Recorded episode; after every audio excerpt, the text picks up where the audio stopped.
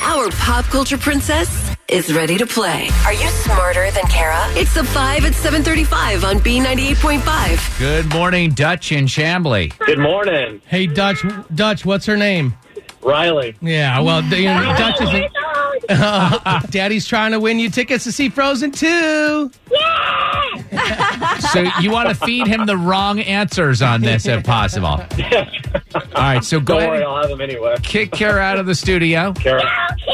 I'm sorry, Oh, Kara. You gotta go. I'm out of here, you guys. Good luck.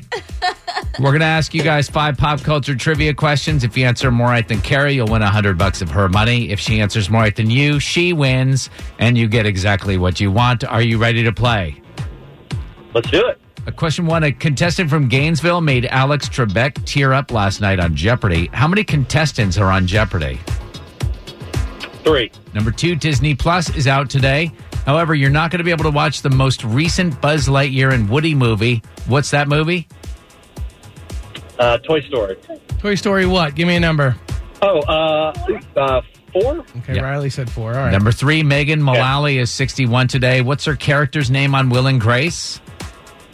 Oh, uh, I actually don't know that. You're not one. going to get any help on that either. Uh, Beth. Yeah. I don't know. Number four, Gwen Stefani says she was not wearing an engagement ring at the People's Choice Awards Sunday night. Who would she be engaged to? Blake Shelton. Number five, musician Brian Setzer had to cancel his Christmas tour due to tendonitis. What's the name of his band? And a hint, you just have to add one word to the end of his name. I actually really don't know. right. That's not Bring bad. Kara back in. Uh, Dutch and Riley and Shambly, y'all did great. You got three right. And Dutch, you, uh, it's, I, I, you- this sounds like my daughter could be in the car with you. so if you guys get these tickets, we're all going to sit together, me, you, and Avery and Riley. All right. And might as well throw Sam in. It's exactly the Okay. same show. All right. Three is a number, Kara. Same questions. Number one, a contestant from Gainesville made Alex Trebek tear up last night on Jeopardy. How many contestants are on Jeopardy? There are three. That's what Dutch and Riley said, one to one. Number two, Disney Plus is out today. You won't be able to watch the most recent Buzz Lightyear and Woody movie. Toy Story 4. That's what our group and Shambly said. It's two to two. Number three, Megan Mullally is 61 today. What's her character's name on Will and Grace?